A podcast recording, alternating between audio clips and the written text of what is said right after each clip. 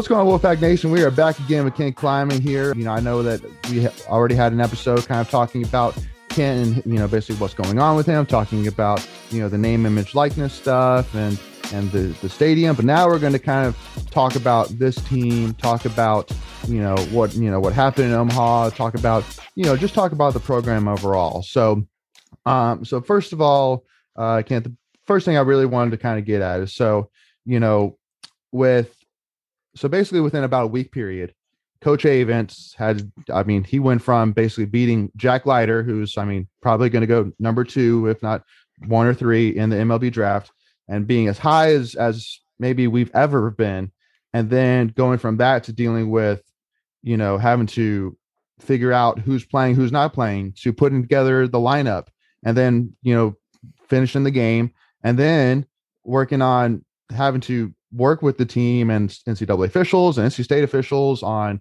how to you know handle the situation and then having to get everybody back home quarantine and then go immediately to coach team usa so first of all i want to ask i mean simple as would you say that's probably the craziest week period that maybe any ncaa college baseball coach has ever gone through ever? I mean that's insane in my yeah, opinion. I think I think especially I was like like we talked about last episode. I was there first first the first weekend, so you know I I kind of went and saw some of the guys, and I was I was talking to Coach Avent, Coach Hart, and and and Coach Coach was Coach was exhausted after the, after the first weekend. You know he he had gone through two two really really tough games. You know and f- facing um, you know, two best guys probably that are that are in the College World Series, the um, guy from Stanford and then Leiter. Mm-hmm. So I think he was he was already drained a little bit, you know, but and then for all that that to happen at the end of the week, and then now he's now he's coaching Team USA and traveling everywhere. I, I know I know he's uh he's he's probably looking forward to a little bit of a break of, from baseball after after he's done coaching Team USA. But I think that was that was something that that was a little bit different for everybody involved, and hopefully nobody else has to go through what what those guys had to go through. No, well, and I mean, again, I think for me, and and I and I'll tell you this, Ken. I mean, because I've I've said before that I mean, you know, up until you know this last, like I would say, the last half of the season, I was 95 sold on on Avent. Obviously, the biggest thing was the 0 and 6 and ACC championships, but I mean, I think for me, the whole end of the whole second half of the season, the College World Series, Super Regionals, you name it. I mean, and then also too, especially how he handled that that situation. I mean, again, how there hasn't been any coach that's probably ever had to deal with that situation that he went through, and then I mean, hopefully it'll never happen again. So, I mean, for me, it just really speaks to not only him as a coach, but him as a person.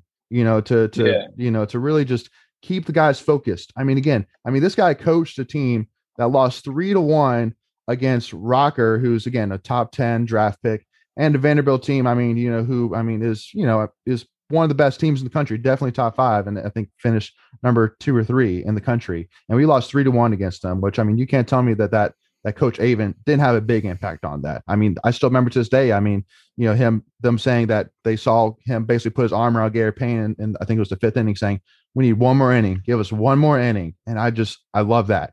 I mean, in love. So I mean, I mean, so I mean, eh, that was kind of the biggest thing to me. So I guess I mean, I wanted to kind of ask you. I mean, just you know, obviously, you know, unfortunately, you weren't able to, you know, spend the time, you know, from the player side, but I mean, from the fan side, and even also as your, as your time as a player. I mean, can you kind of shed some light on that? I mean, I think this is a time to give Avent as much credit as he rightfully deserves. Simple as that. Yeah, I mean, I think my my thing, and I've you know, obviously everyone's on social media, and you know, they you can you can say what you want about Coach Avent, but my biggest thing that that I've noticed is he doesn't you know the like you said the the the championships aren't there and they they, they will come but what he does for his players growing them as a, as a man i think is is far overshadowed and people need to realize what he does actually you know behind the scenes what what he does he takes the extra mile for anyone on his team. He puts his players before himself before anyone.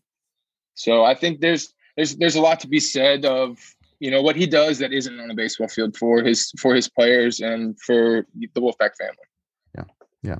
Well, because I mean, for me, I mean, the biggest thing to me, and because I mean, I know for for you, Ken, Clint, you probably even thought about this. I mean, to be, you know, a guy on the NC State baseball team, you know, who basically has worked your whole life to, you know, whether your dream was to win a national championship or make it to MLB or whatever it is. Obviously, winning a national championship, and especially as close as this team was, it had to have been just i mean the guys could probably just not stop thinking about it. Simple as that. Yeah. and so to yeah. literally literally be woken up by you know phone call knock on door whatever it was at 2 2 30 in the morning and being told to go downstairs to the meeting room. I mean eh, like can you even wrap your head around i mean what those guys were thinking during that moment? Like what the heck is going on right now? I mean it, it it's just like you said as much as the football as much as Avent has never gone through something like this i can't imagine a, like a, a 18 19 20 year old kid going through this and being told that your dream of winning a national championship, as close as you were, is over.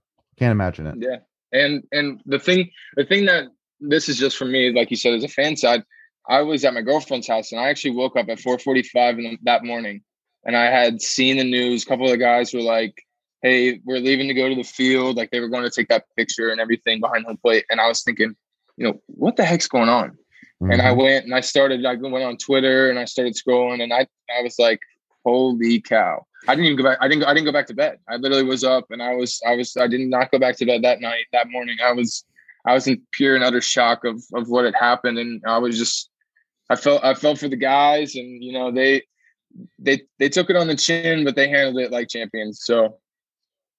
Did you speak yeah. to anyone or talk to anyone about that, that moment? Or uh, have you been in touch with anyone that, what, like what their thoughts were?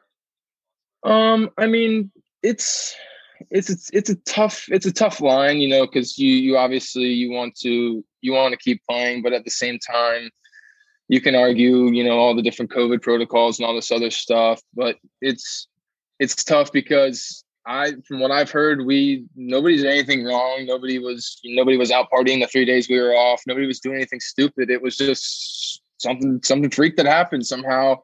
Somehow JT got it, and and then it just kind of trickled down from there. And then ended up guys that were that were vaccinated were getting it. And then i ended up seeing actually i think last week or maybe it was two weeks ago a map on twitter of the delta variant and where it is across the country. And the most prevalent spot is the midwest. It's almost 50% of the positive cases in the midwest are the delta variant. And so that's i think that's what ended up ended up being the, the straw that broke the camel's back was just the fact that with the delta variant you know being positive on our on our team that we uh you, you couldn't you couldn't contact Trace, but the whole team because you know we're all hanging out. We all love to be together in each other's hotel rooms. You know, we're playing we're playing the show. Yeah. We're playing 2K. We're just hanging out. So yeah. it's a tough situation, and it's it's it's it's not fair. You know how how the season ended. I mean, how many how many times have you seen somebody eliminated from the College World Series and only have one loss? It's never it's never happened before. It's like it's not it's not possible other than this scenario right here.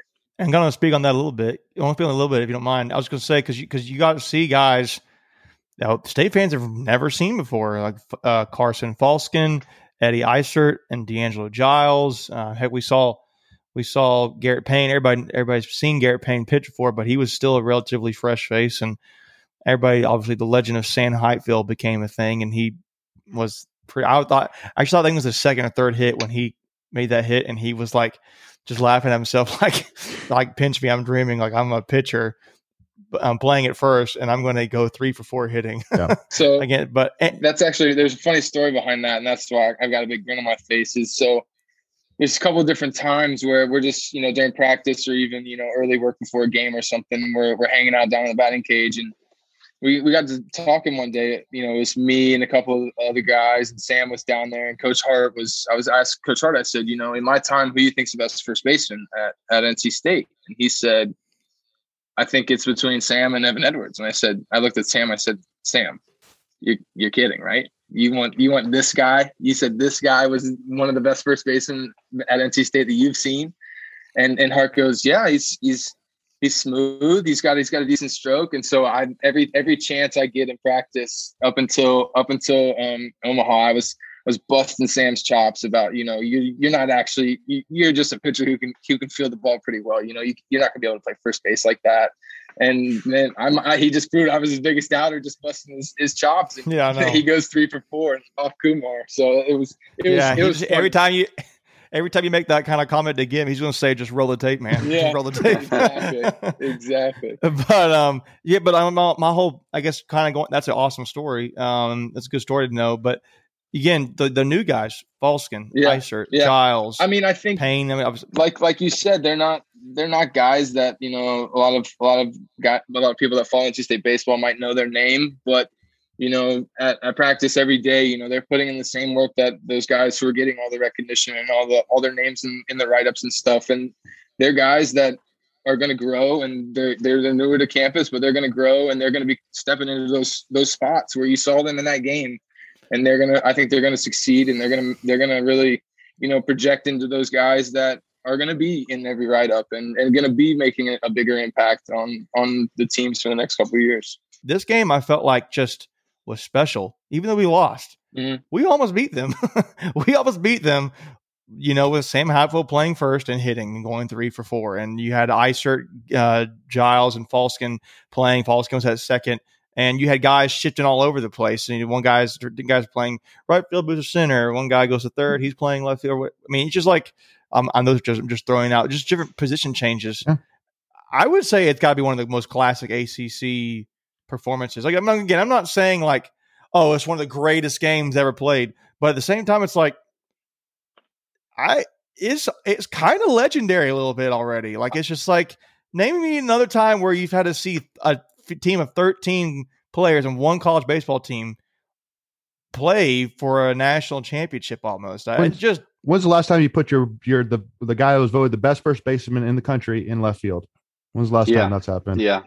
Exactly. Just think about the perspective of other sports, though. Could you imagine putting your five bench players up against Duke or UNC? We'd Or- lose by or- 40. or or put it this way let's let's say it was football imagine your um your uh wide receiver or running back has to move to quarterback your uh center has to move to tackle and your wide your you know running back has to play tight end. Yeah. Some and it's like No chance. that would be so crazy that's basically what happened. It doesn't make any sense And your and your and your uh, your quarterback is now your safety, and yeah, you're you know like yeah. I think it was one of Yeah, the one of the grittiest, guttiest, guttiest performances um, up up there for sure. Of college baseball and- yeah, and- I was mean, uh, I was actually watching Packer and Durham uh, for the next couple of days after that game, and it was they were even talking about in in all time ACC performances. You know, where does that rank? And I was I was sitting there thinking, I was like, I mean, I'm not an ACC historian or anything, but from I follow a lot of sports and I've seen a lot of different games. That that one was that one was something that will be remembered in ACC history for a long time. I I would say Yeah. it's got to be, you know, arguably at least a top 10 con- consensus game in the ACC period. Mhm. Mhm. But you could, I would say top five just as far as what the weight of it was. And that was, I mean, we talked about this on a previous episode. For those who you, you want to go look into it, you go check out that video too. But those were just, that was the uh, epitome, I would say, of guys just loved playing baseball. I mean, like it Mhm. was like when you were a kid, you could just go and play. You outfielder is going to come and pitch sometimes. He's coming come in here and hit. Maybe he's going to catch a little bit. It's just kind of like the love of the game for these guys who everybody the the um, big brother essentially was kind of stacking the ball the, the deck against them, and they're like, "Well, forget that. We're going to go out there and try to win the thing." Yeah, And Yeah. I don't know. It just was awesome to me. If you if you love sports, you love that game, and you'll never forget it, kind of thing. if you could you could make a 30 for 30 on this whole baseball season, but you could also make one just on that game alone, and that, in those two days. Before we kind of move on to the next step, we want to take a quick second here and uh, uh, give a shout out to our sponsors, Flatlands Jessup Insurance Group, that has your whole world covered with agents in five offices throughout East North Carolina to help you decide how much coverage you need, offering policies for home and auto, recreational vehicles, commercial health, uh, life, and employee benefits. They are able to combine options to help find a comprehensive solution that works for you. Uh, you can find them on Instagram and, and Facebook at Flatlands Jessup. You can also visit their webpage at www.flatlandsjessup.com. So please make sure to go and check them out.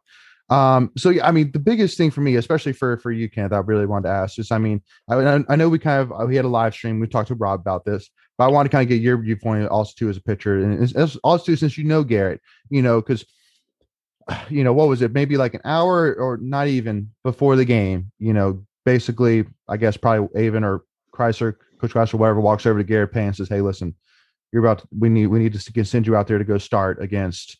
You know, arguably one of the more more you know, I mean, one of the top teams in the country, not necessarily from the batting side, but still, I mean, you're looking from the, you're looking in the opposite dugout and you're seeing Vanderbilt, who is wi- widely known as, you know, a powerhouse baseball program in NCAA. And you have to go pitch against them now. And, and, and also too, when you walk off that, uh, when you walk off that mound, that Kumar Rocker is walking up right behind you. Like, I mean, you know, what a, what a moment, what a situation be thrown into, absolutely thrown into. And so, I mean, and this is the guy too. I mean, up until that point, you know, had like like a 7.5 ERA, something like that. So I mean, you know, it, it, it, was. I mean, I know from from us, we were like, hey, I mean, you know, we'll, we'll we'll we'll see what happens. But I mean, you know, for for you, I mean, think about maybe like if you were in that situation. But also too, even since you know Garrett, you know, what was mm-hmm. your kind of you know like thoughts on on on that moment for Garrett? I mean, it, it's a again, we, we're talking about insane moments. I mean, eh, what an insane situation to even be in yeah. for, for Garrett. Yeah, and I mean, just just from a baseball perspective, you know, you you're sitting there and you're you're Garrett Payne, and I know he's everybody's really relaxed before the games, and you know, all of us pitchers after after BP's over with, we kind of just go hang out and, and mess around and do whatever. And he was probably you know his normal self, hanging out with all the other guys, just you know messing around, doing whatever, and and he probably was a little bit taken by surprise. So, but I think the thing that probably helped him is the fact that it was so close to game time. He didn't have a chance to sit around and, and, think about it and worry about it. He just said, "Give me the ball and let's go." I think that's that was that was kind of his something that you know was unfortunate, but hey, it, I think it, it helped him a little bit. He's a guy that's that, that likes to, to build off of off of success, and he gets a lot of confidence as he keeps going. And you could see that in that game. I think he uh, he really grew. He, you, I don't know if you can grow up in one game, but he really he really took took the bull by the horns and, and just said, you know, let's go, let's do it. Mm-hmm. Yeah. Well, because even even from a confidence perspective, and you know, I kind of want to ask this not only just for Garrett, but for like guys like Falks and and, and uh, Eddie Iser that played that you know hadn't played really up much that point. I mean, I would say it it was kind of a blessing almost in disguise. You don't wish it would have happened, but you know, if you're going to look at it from a positive perspective, you do say, well, these are guys that are probably going to be starting for us next season. Like, you know, Robin, Mick, and I were saying that. I mean, Garrett made a definite, you know, a great case of why maybe he should maybe replace Reid Johnson if he does decide to move on as, as you know, as a, as a starter. And, mm-hmm. uh, but like, even like for Iser, you know, it's like, like these guys are, are, are saying myself, you know, I just went against, you know, I just tried to hit against, you know, one of the best, you know, pitchers in the country in Kumar Rocker. Or from Garrett's perspective, I just went against, you know, and, and, and stood on a bullpen in one of the toughest environments that any pitcher's ever had to deal with. So it's almost kind of like a confidence builder for next season. I, I think might I think I think might give us an edge, honestly. Do you kind of agree with that, Kent? Yeah, I think it's it's one of those things, you know, with with the season, you know, being shortened by a couple games and we didn't play a lot of non-conference, you know, early on guys get their feet wet and they get to they get to come in, you know, whether it's and get two ABs in a midweek game or they get a start on a Sunday, you know, where, you know, it's what what's going to happen is going to happen. And I think the biggest thing is I equate what happened to them as, you know, when you're when you're learning to swim and instead of just walking you into the walking you into the pool, somebody just takes you and throws you in the deep end and says, get to the edge. Mm-hmm. I think that's that's kind of how it was. But I think at the end of the day, when you make it to the edge, you're confident you can you can swim a little bit then. And so I think those guys are going to just build off of that and I think they're gonna they're gonna take this off season and and really really grind and really you know get down to the nitty gritty and, and get better all around. And like you said, I think that we'll see a couple of those faces you know in, in the starting lineups come around next uh, next spring. What's your what's your what's your thoughts on the rotation um, coming up this year with all these young guys? Um, I think you know, like you said, with with what what Reid chooses to do, I, I know I talk I talk to Reid every day, so I, I haven't we haven't really you know talked about what what he's going to do. I think it's he kind of wanted to decompress from from the year and everything, so he'll make that decision. I, I would assume after after the draft, um, but I think a lot of those a lot of those guys that you saw in, in big spots, like you said, obviously Sam, but Chris Villaman, you know, he mm-hmm. he came he came up huge, huge out of the bullpen after you know in the postseason after his his mid- midweek role had kind of you know been been ended. So I think he uh, he's another person that you're going to see that makes you know leaps and bounds, especially him playing for Team USA right now. I think that's gonna that's gonna help him. I know I I just watched his interview from the other night, and like he said, he's learning from from all these other great players across the country. I think that's that's the great thing about what what him and Sam are doing right now is not only do they get Coach Avent and and another one of our uh, another one of our student coaches, Josh Pike. You know, he's also there helping, and he's what an addition he's been to the to the coaching staff with all the things he's helped with, you know, the younger pitchers and and everything. But those guys are also going to just work work with different different guys across the country, and you're just going to learn from them. And you know, you incorporate some of their stuff that they do, you know, pre or post game, and you do that that repeatedly throughout throughout the off season, and that becomes part of your routine, maybe. So I think all those things that those guys are, are experiencing, those two guys are experiencing, as long as as well as you know some of the younger guys, the uh, the John Moralia, the John Moralias of the world, the uh, you know, like you said, Garrett Payne, uh, Tristan Sipple, Kobe Ingle. You know, a lot mm-hmm. of those guys are are going to be key key guys next year, and and they're gonna they're gonna take an opportunity and uh, and and pounce on it. Mm-hmm. Mm-hmm. Um, so you know, just to kind of uh, you know wrap things up. So uh, one of the biggest things uh, that I kind of wanted to kind of want to jump at. So I mean, you know, like you know, one guy that we haven't really talked about, you know, Matt Willadsen. I mean, I think that you know we were kind of saying that you know it's especially with how, how many guys are leaving this team. Um, you know, it's really important to see some of the young guys really start to kind of establish themselves. And so I think that you're looking at you know having you know the this great freshman trifecta of of, of Sam Highfill, Chris uh, Villaman, and Matt Willadsen.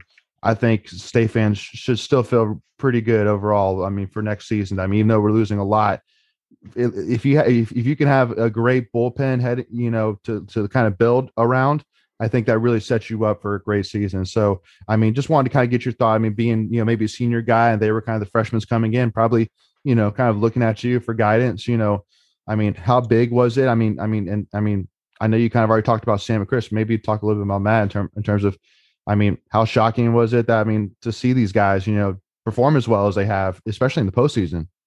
Yeah, I mean, I worked uh, I worked a lot with Matt actually in last fall. You know, we were kind of both on the summer program. We were doing a little bit of Driveline, trying to build up some velocity, and and he he had he had a couple rough patches during the year, and you know he'll he'll tell you that. But I think that helped him grow. You know, and he you could see towards the end of the year he had he had gotten that confidence back that he had early on. You know, especially everyone likes to talk about the Carolina series where he he threw I don't know how many pitches, but in one day it was it was actually unreal. He's one of those guys that he's so athletic, and he was he came in as a two way, and you know we always joke around, hey Matt, you're gonna do some you're gonna do some arm care to warm up, and he's like swings his arms back and forth, you know, a couple a couple over top, and he's like, I'm ready to throw, let's do it.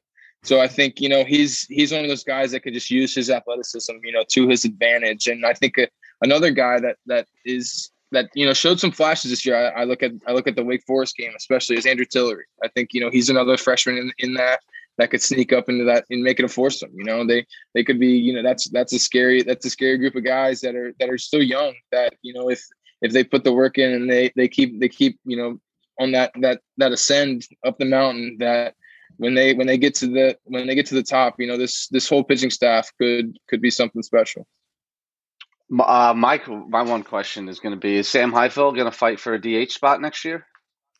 I think uh, I think you might have to see you might have to see what, what Coach Hart has to say about that. I think if, if he ends up being a Friday night guy, hey, Carlos did it. Carlos did it a couple times. He, did, he was yeah. he was a DH. So I mean, I, I, I think, think he, has got a strong case to do it now. Yeah, exactly. He's got a Sam's got a decent argument. I think um I think Sam Sam likes likes to you know play defense and hit a little bit, but I think he knows you know on the mound is where where he's going to hang out for the for a long time. Yeah, like like you know the fa- I think uh, you know I'm sure you probably saw Clint, but for those state fans who for some reason didn't see with his interview with Team USA where they asked him, you know, are you a pitcher or are you a batter? And he said, well, they tell me I'm a pitcher. I mean, which I, I I love that. I think that's you know one of the greatest you know quotes ever. I love that. So, mm-hmm. um, so awesome. Well, thank you so much again, Kim. Really appreciate your time, and thank you so much uh, again for, I mean, joining us. And uh, you know, definitely, I, I, know for I speak for most, if not all, state fans when I say, I mean, we definitely wish you the best luck. And I mean, I think there's no doubt. I think that I, I can bet that we'll catch you at at Doak Field uh, for a couple, at least a couple of games every season. I'm sure. Yeah, most definitely. I'll, I'll be, I'll hopefully be living in the Raleigh area for for a little bit, so I'll definitely be swinging by the Doak as much as I can. But thank you guys for having me. It's been a good time, and uh, hopefully I can come back on sometime. Absolutely, absolutely. Well, thank you all so much again, and uh, thank you all so much for tuning in. And please make sure again hit that subscribe button. Uh, please like this video, check our other content, follow us at Tuffy Talk now on Twitter, Instagram. So thank you all so much, and uh, please tune in for next episode. Thank you all so much, and go Pack.